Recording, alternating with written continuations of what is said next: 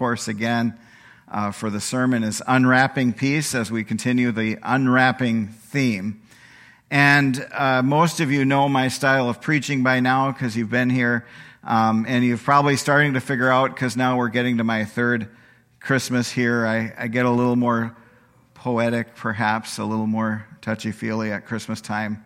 I've always loved Christmas, and so uh, you're still going to get a solid message from God's Word, but you're going to also get a little bit of uh, a story this morning, too, to, that some of you might know already. And, and that was uh, this is a story about a song we sing at Christmas time.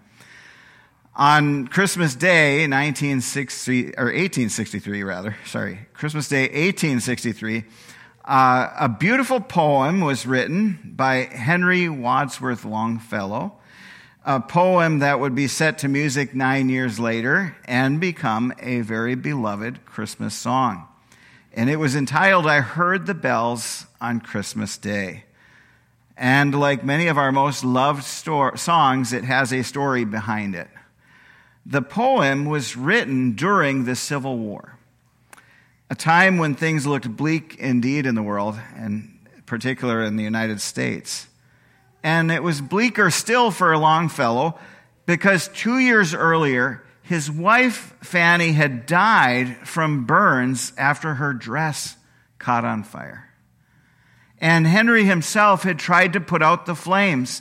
And he, in the process, was burned so badly he couldn't even attend her own funeral. And his face was burned badly, so he never shaved after that. And you've seen his picture probably in your elementary school textbooks with a nice thick beard, and that's the reason he wore the beard. So that was pretty bad. That's a pretty awful thing for anyone to have happen. And then tragedy struck again for Longfellow as his son Charlie was badly injured in the war and nearly paralyzed. And the telegram he got said he was paralyzed, but he didn't know that, that they had uh, maybe overestimated the seriousness of his son's injuries. So on Christmas Day, in the midst of this very bleak period of time in his life, Longfellow wrote this now famous poem, and you know it as the song, I Heard the Bells on Christmas Day. Now, when you hear it sung today, you never hear the parts about the war because we're not in the Civil War anymore. But I want to read the poem in full as he wrote it at the time to set the stage for unwrapping the peace of God that we all so desperately need. So let me read this to you and we'll have it on the screen as well. I heard the bells on Christmas Day, their old familiar carols play, and mild and sweet the words repeat of peace on earth, goodwill to men. And thought how, as the day had come, the belfries of all Christendom had rolled along the unbroken song of peace on earth, goodwill to men till ringing, singing on its way, the world revolved from night to day, a voice, a chime, a chant sublime of peace on earth, goodwill to men. Then from each black accursed mouth the cannon thundered in the south, and with the sound the carols drowned of peace on earth, goodwill to men. It was as if an earthquake rent the hearthstones of a continent and made forlorn the households born of peace on earth, goodwill to men. And in despair, I bowed my head. There is no peace on earth, I said, for hate is strong and mocks the song of peace on earth, goodwill to men. Then pealed the bells more loud and deep. God is not dead, nor doth he sleep. The wrong shall fail, the right prevail, with peace on earth, goodwill to men. We can feel the anguish of Longfellow in this poem, in which listening is a theme throughout. Longfellow is listening to the bells that on Christmas Day play carols that are familiar and sweet, and focus on peace on earth. And here on Christmas Day, he's contemplating how these bells keep rolling out their song, undaunted by the chaos of the world around them. The bells seem to be drowned out, though, by the tor- terrors of war. A country is at war with itself, and there's hate, such that Longfellow bows his head and says, There's no peace on earth. For hate is strong and mocks the song of peace on earth, goodwill to men. Yet, as though to correct him in his thinking, the bells ring louder and deeper. God is not dead, nor doth he sleep. The wrong shall fail, the right prevail with peace on earth, goodwill to men. And as beautiful as the poem is, and the song it became, in it is something not quite complete. You see, there are a number of places in Scripture that speak of peace that will come. Several of them are commonly recited at Christmas time. And Longfellow's referring to some of those because that's a common theme in a lot of the Christmas carols and hymns that we sing. Now, I want to share a few of those verses, not only the Christmas time ones that we hear, but some other verses from Scripture about God's peace that He's promising through His prophets. Luke 2 13 and 14 says, Suddenly there was an, with the angel a multitude of the heavenly host praising God and saying, Glory to God in the highest and on earth peace among those with whom he is pleased. Psalm 85:10 says, Steadfast love and faithfulness meet, righteousness and peace kiss each other. Isaiah 9, 6, and 7, you know this one from every Christmas if you've been in church before. For unto us a child is born, to us a son is given, and the government shall be upon his shoulder, and his name shall be called Wonderful Counselor, Mighty God, Everlasting Father, Prince of Peace. Of the increase of his government and of peace there shall be no end, and on the throne of David and over his kingdom to establish it and to uphold it with justice and with righteousness from this time forth and forevermore, the zeal of the Lord of hosts will do this. Haggai 2 9 says, The latter glory of this house shall be greater than the former, says the Lord of hosts, and in this place I will give peace, declares the Lord of hosts. Acts 10:36 As for the word he sent to Israel preaching good news of peace through Jesus Christ who is Lord of all.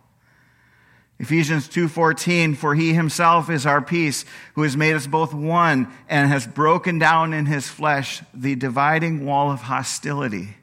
There Paul is talking about Gentile and Greek and how then in Christ they can worship as one. And Jesus is the one to bring peace and reconciliation. Paul writes in Colossians 1 19 and 20, For in him all the fullness of God was pleased to dwell and through him to reconcile to himself all things, whether on earth or in heaven, making peace. How? By the blood of his cross. So, what is Longfellow missing in his poem? Well, first of all, I want to say I love the poem and the song. I'm in no way diminishing its power. I find it moving. I'm very touched by it. However, if a person does not first understand the paramount aspect of the peace we need, the full power of the poem and those verses I just read will be lost to that person. And the reason is that while Longfellow rightly pointed out a lack of peace on earth in his time, especially in the light of the war, that lack of peace is but a symptom of the real problem people have. The real problem is also a lack of peace, but not with other people. The problem is a lack of peace with God.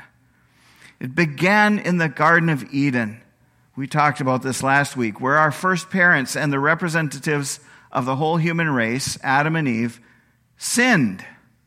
And that means they missed the mark. They violated the law of God. This angered God, and through that sin, death came into the world. Romans 5:12 Paul says, "Therefore just as sin came into the world through one man, and death through sin. And so death spread to all men because all sinned. So death came into the world through that first sin. And every human being since has had to face the fact and reality of death. Not only did death come, but a lack of peace or loss of peace with God. God and man had a perfect relationship before that, and that was destroyed when the first man sinned. And to this, some people have said, well, not fair. How, how should the whole race of humans suffer because of the sins of one man? And the answer comes in the form of representation or headship. Adam perfectly represented the human race, and as our representative, he did what the rest of the race would have done, which is to sin. And even if you have a problem with inheriting sin from Adam, you still could not get away from the problem of your own sins. Because every one of us has violated God's law. As Paul writes in Romans chapter 3, as it is written, none is righteous, no, not one. No one understands, no one seeks for God. All have turned aside. Together they've become worthless. No one does good, not even one. Their throat is an open grave. They use their tongues to deceive. The venom of asps is under their lips. Their mouth is full of curses and bitterness. Their feet are swift to shed blood. In their paths are ruin and misery, and the way of peace they have not known. There is no fear of God before their eyes. Now we know that whatever the law says, it speaks to those who are under the law, so that every mouth may be stopped and the whole world may be held accountable to God. For by works of the law, no human being will be justified in his sight, since through the law comes knowledge of sin. But now the righteousness of God has been manifested apart from the law, although the law and the prophets bear witness to it the righteousness of God through faith in Jesus Christ for all who believe. For there is no distinction, for all have sinned and fall short of the glory of God. All have sinned. And not only have all sinned, but there's a wages for sin. Romans 6:23 the wages of sin is death. But the free gift of God is eternal life in Christ Jesus our Lord. Now, if you were here last week, you heard me say this too. But wages are what we are paid for the work or deeds that we do. And if you're a good worker, your wages are usually higher. Unfortunately, we are all skilled in sinning, so our wages are coming for us. Unless we have some way to atone or to cover or to pay for our sins, we are in deep trouble. And that is because no deeds we can do can somehow offset the evil deeds, our sins against a holy God. But there's good news. Romans 5 8. But God shows his love for us in that while we were still sinners, Christ died for us.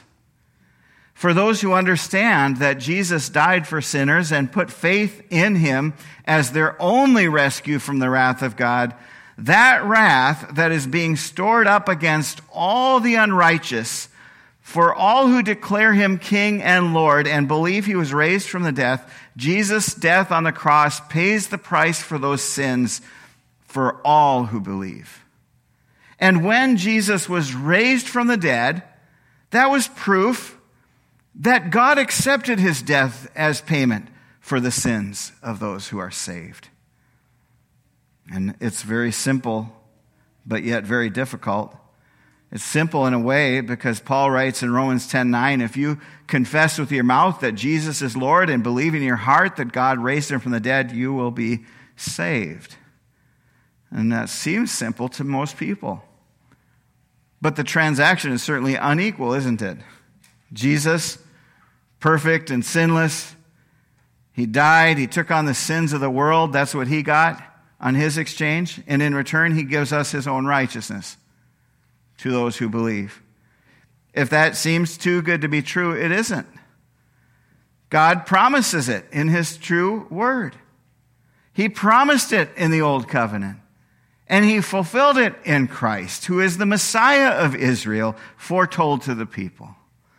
If you are concerned about your sins and your alienation from God, you should be. And the only remedy for you is to call on him. Romans 10:13 Everyone who calls on the name of the Lord will be saved. And by doing this you can have peace with God.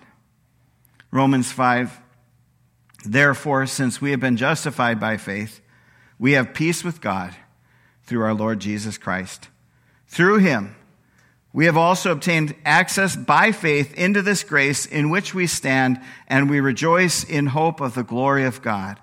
Not only that, but we rejoice in our sufferings, knowing that suffering produces endurance, and endurance produces character, and character produces hope, and hope does not put us to shame, because God's love has been poured into our hearts through His Holy Spirit, who has been given to us. For while we were still weak, at the right time, Christ died for the ungodly. For one will scarcely die for a righteous person, though perhaps for a good person one would dare even to die. But God shows his love for us in that while we were still sinners, Christ died for us. Since therefore we have now been justified by his blood, much more shall we be saved by him from the wrath of God.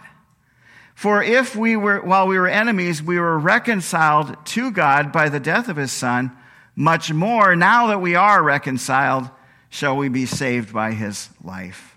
More than that, we also rejoice in God through our Lord Jesus Christ, through whom we have now received reconciliation. What is reconciliation? Peace.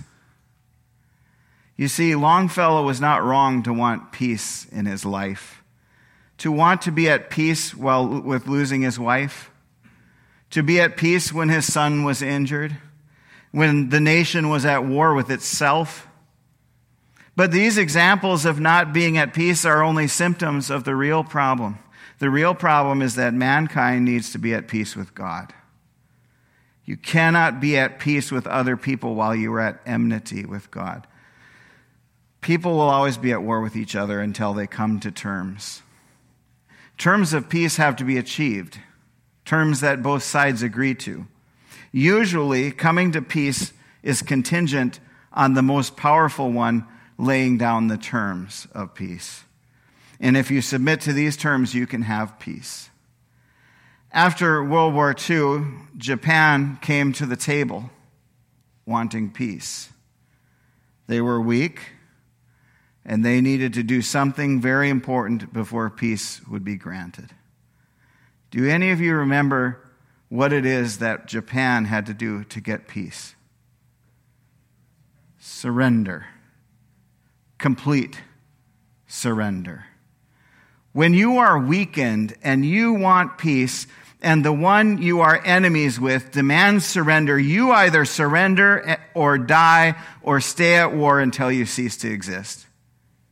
And mankind in its sin is at war with God.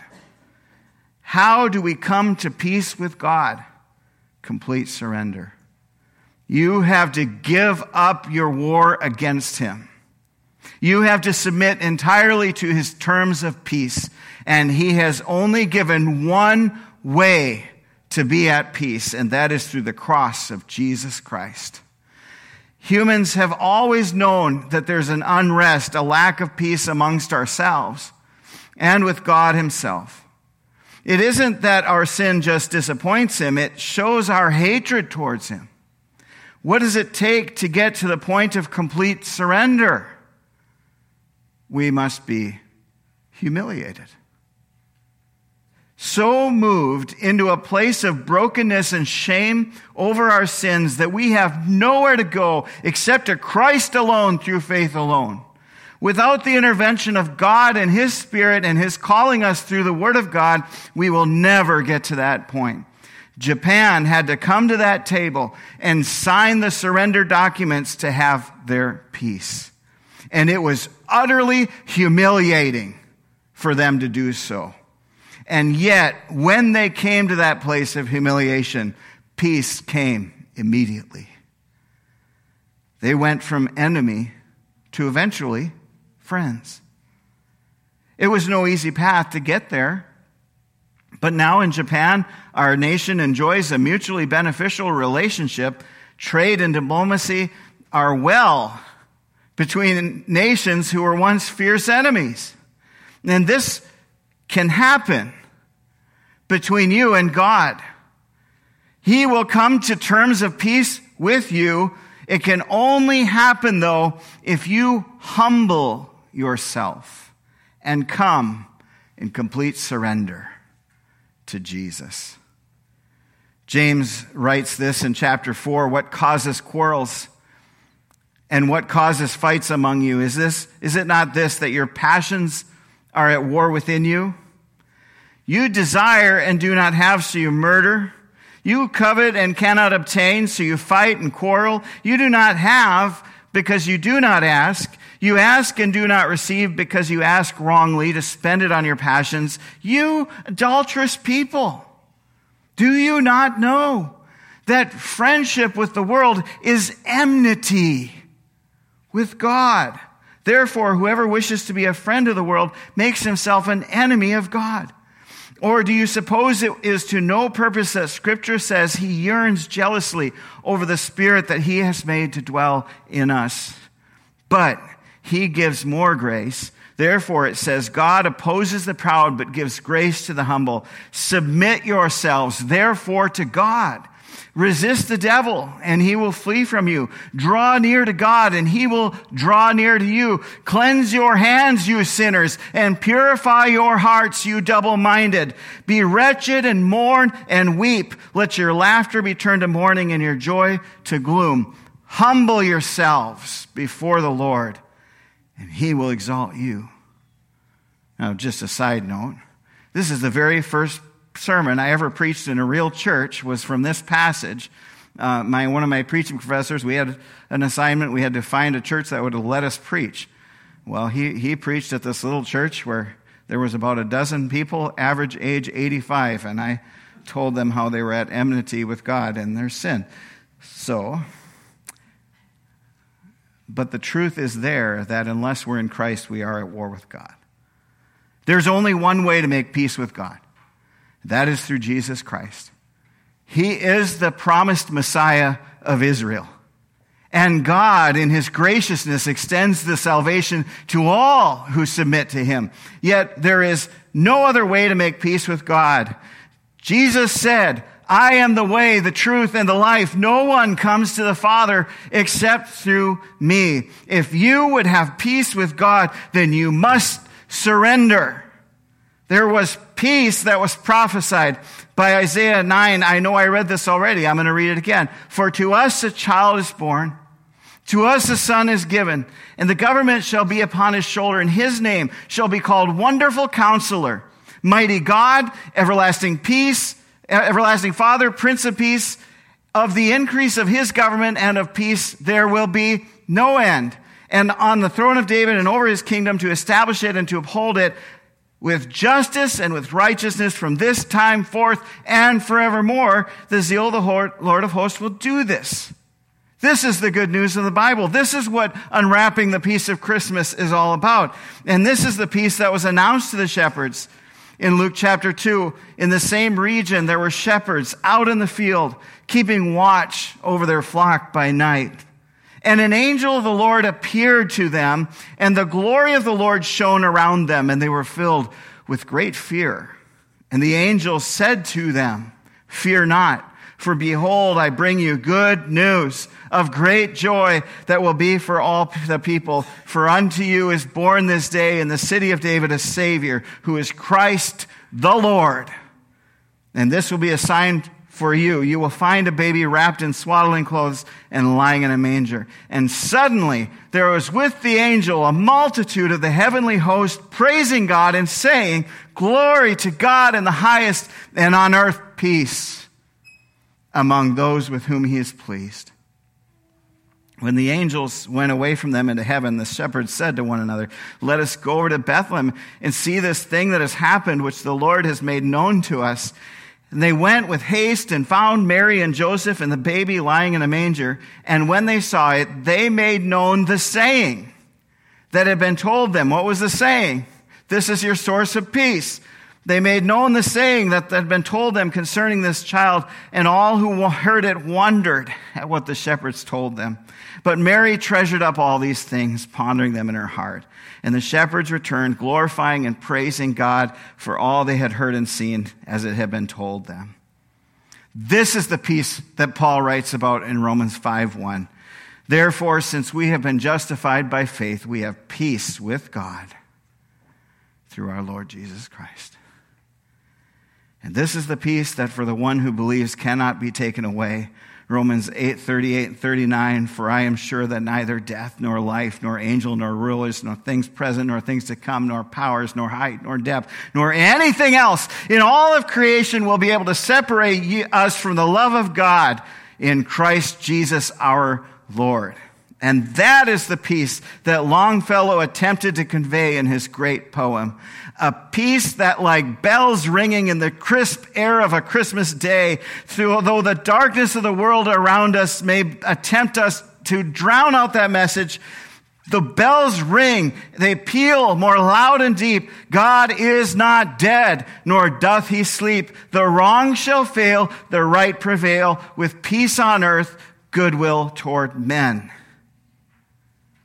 And I hope you never hear that, message, that song again without thinking of this. The message has been preached. Has it been heard by your ears? If it has been heard, has it been received? Do not delay in responding to this good news today. That you can have peace with God through Jesus. There was once a passionate preacher named George Whitefield whose preaching some say was used by God to bring perhaps 10% of the entire population of the colonies of the U.S. in those early days coming to faith in Jesus Christ. And one of the things that Whitefield did was he prayed for the salvation of people. He preached the word of God without compromise, and he pleaded with people to come to Jesus. I plead with him I beg you to come to Jesus. Whitefield invited people, quote, come, all of you come, and behold him stretched out for you. See his hand and feet nailed to the cross. Oh, come, come, my friends, and nail your sins to it. Come, come and see his side pierced. There's a fountain open for sin and for uncleanness. Oh, wash, wash and be clean. Come and see his head crowned with thorns, all for you. Can you think of a panting, bleeding, dying Jesus and not be filled with pity toward him? He underwent all of this for you. Come to him by faith. Lay hold on him. There is mercy for every soul of you who would come to him. Then do not delay. Fly unto the arms of this Jesus, and you shall be made clean in his blood. Come then unto Christ, everyone who hears me. And he continued, I offer Jesus Christ pardon and salvation to all you who will accept it. Come, O you drunkards, lay aside your cups. Come and drink of the water which Christ will give you, and then you will thirst no more. Come, O you thieves, let him that is stolen steal no more, but fly unto Christ, and he will receive you. Come unto him, O you harlots. Lay aside your lusts and turn unto the Lord, and he will have mercy upon you. He will cleanse you of all your sins and wash you in his blood. Come, all you liars. Come, all you Pharisees. Come, all you fornicators, adulterers, swearers, and blasphemers. Come to Christ, and he will take away all your filth. He will cleanse you from your pollution, and your sins will be done away. Come, come, my guilty brethren, I beseech you in, for Christ's sake and for your immortal soul's sake to come unto Christ. And I could have read a lot more. He preached like that every time he preached. George Whitefield. I've got a book on him if you want to read it. So, what do you think of when you hear the phrase, peace on earth? The end of war? Peace with friends, neighbors, or family. No more arguments. Your greatest need is peace with God. The reason it was good news when Isaiah prophesied peace was man could, would be restored to God. The reason it was good news when the angel told the shepherds to fear not was that people could be restored with God. And that is what Christmas is all about. And so, with George Whitefield, I plead with you come to Jesus. Come to Jesus. Make peace with God. Total surrender, total humiliation for you because you have to lay yourself down before God and say, I'm not worthy of any of this. I plead for mercy and I plead for peace. And I do so on the blood of Jesus Christ according to the promises of Scripture. And if you do that, as Scripture tells us, if you will confess with your mouth that Jesus Christ is Lord and believe in your heart that God raised him from the dead, you will be saved. And if there's anyone here who hasn't done that, I'm going to pray that God's Holy Spirit will make you tremble and quake and be so uncomfortable that you can do nothing but run to God and run to the arms of Jesus Christ for salvation. Why would I want you uncomfortable? Why would I want you in fear of God? Why would I want you to be worried about your eternal destination? Because I love you and care about you. Because I want you to go to heaven. I don't want you to burn in all of eternity in hell, with unconscious torment for all of eternity. I don't want that for you. So I pray that God's Holy Spirit will make you so uncomfortable you can do nothing but run to Christ. And if that's you, then you have business to do with God. You need to go to Him and you need to say, Lord, I surrender. And I'm happy to talk to anyone here. We have other men and women in the church that'd be happy to talk to you as well. So if you need help to understand better, please come and find me or find someone in this church and we will help you. We'll, we'll try to explain it the best we can. But in the end, the only way that anyone comes to this faith is that God's Holy Spirit draws them to Himself. That's what Scripture tells us. Jesus Himself said, No one comes to the Father unless He draws them. And so I'm going to close with that prayer that you would have the fear of God, that you would say, I'm in serious trouble. If I don't do some course correction, I'm in trouble. But it's more than just a course correction that you can do. The only way to be made right with God is through Jesus Christ, who said, I am the way, the truth, and the life. No one comes to the Father except through me. Let's pray, Lord. Lord, you know my heart, and you know my prayer has been that on this morning you would bring people here to hear this gospel message so that your Holy Spirit may do the work that I can't do. Lord, we've, we've given the message, we've done our part. We pray, Lord, now that your Spirit would convict people mightily of their sins and convince them of this gospel truth and humble them to the point where they can only say, I surrender. Because when that happens, Lord, then we have peace with God. And you give peace that passes all understanding, Lord. So I pray if there's anyone here, Lord, that hasn't done that, that you would be doing a, a work in their heart to draw them to yourself and to make them believe in this word that's been preached. May they seek you, Lord because you say that no one who seeks you will not find you if they seek you with all their heart. May it be done in the souls of these people, Lord. I pray it in Jesus' name. Amen.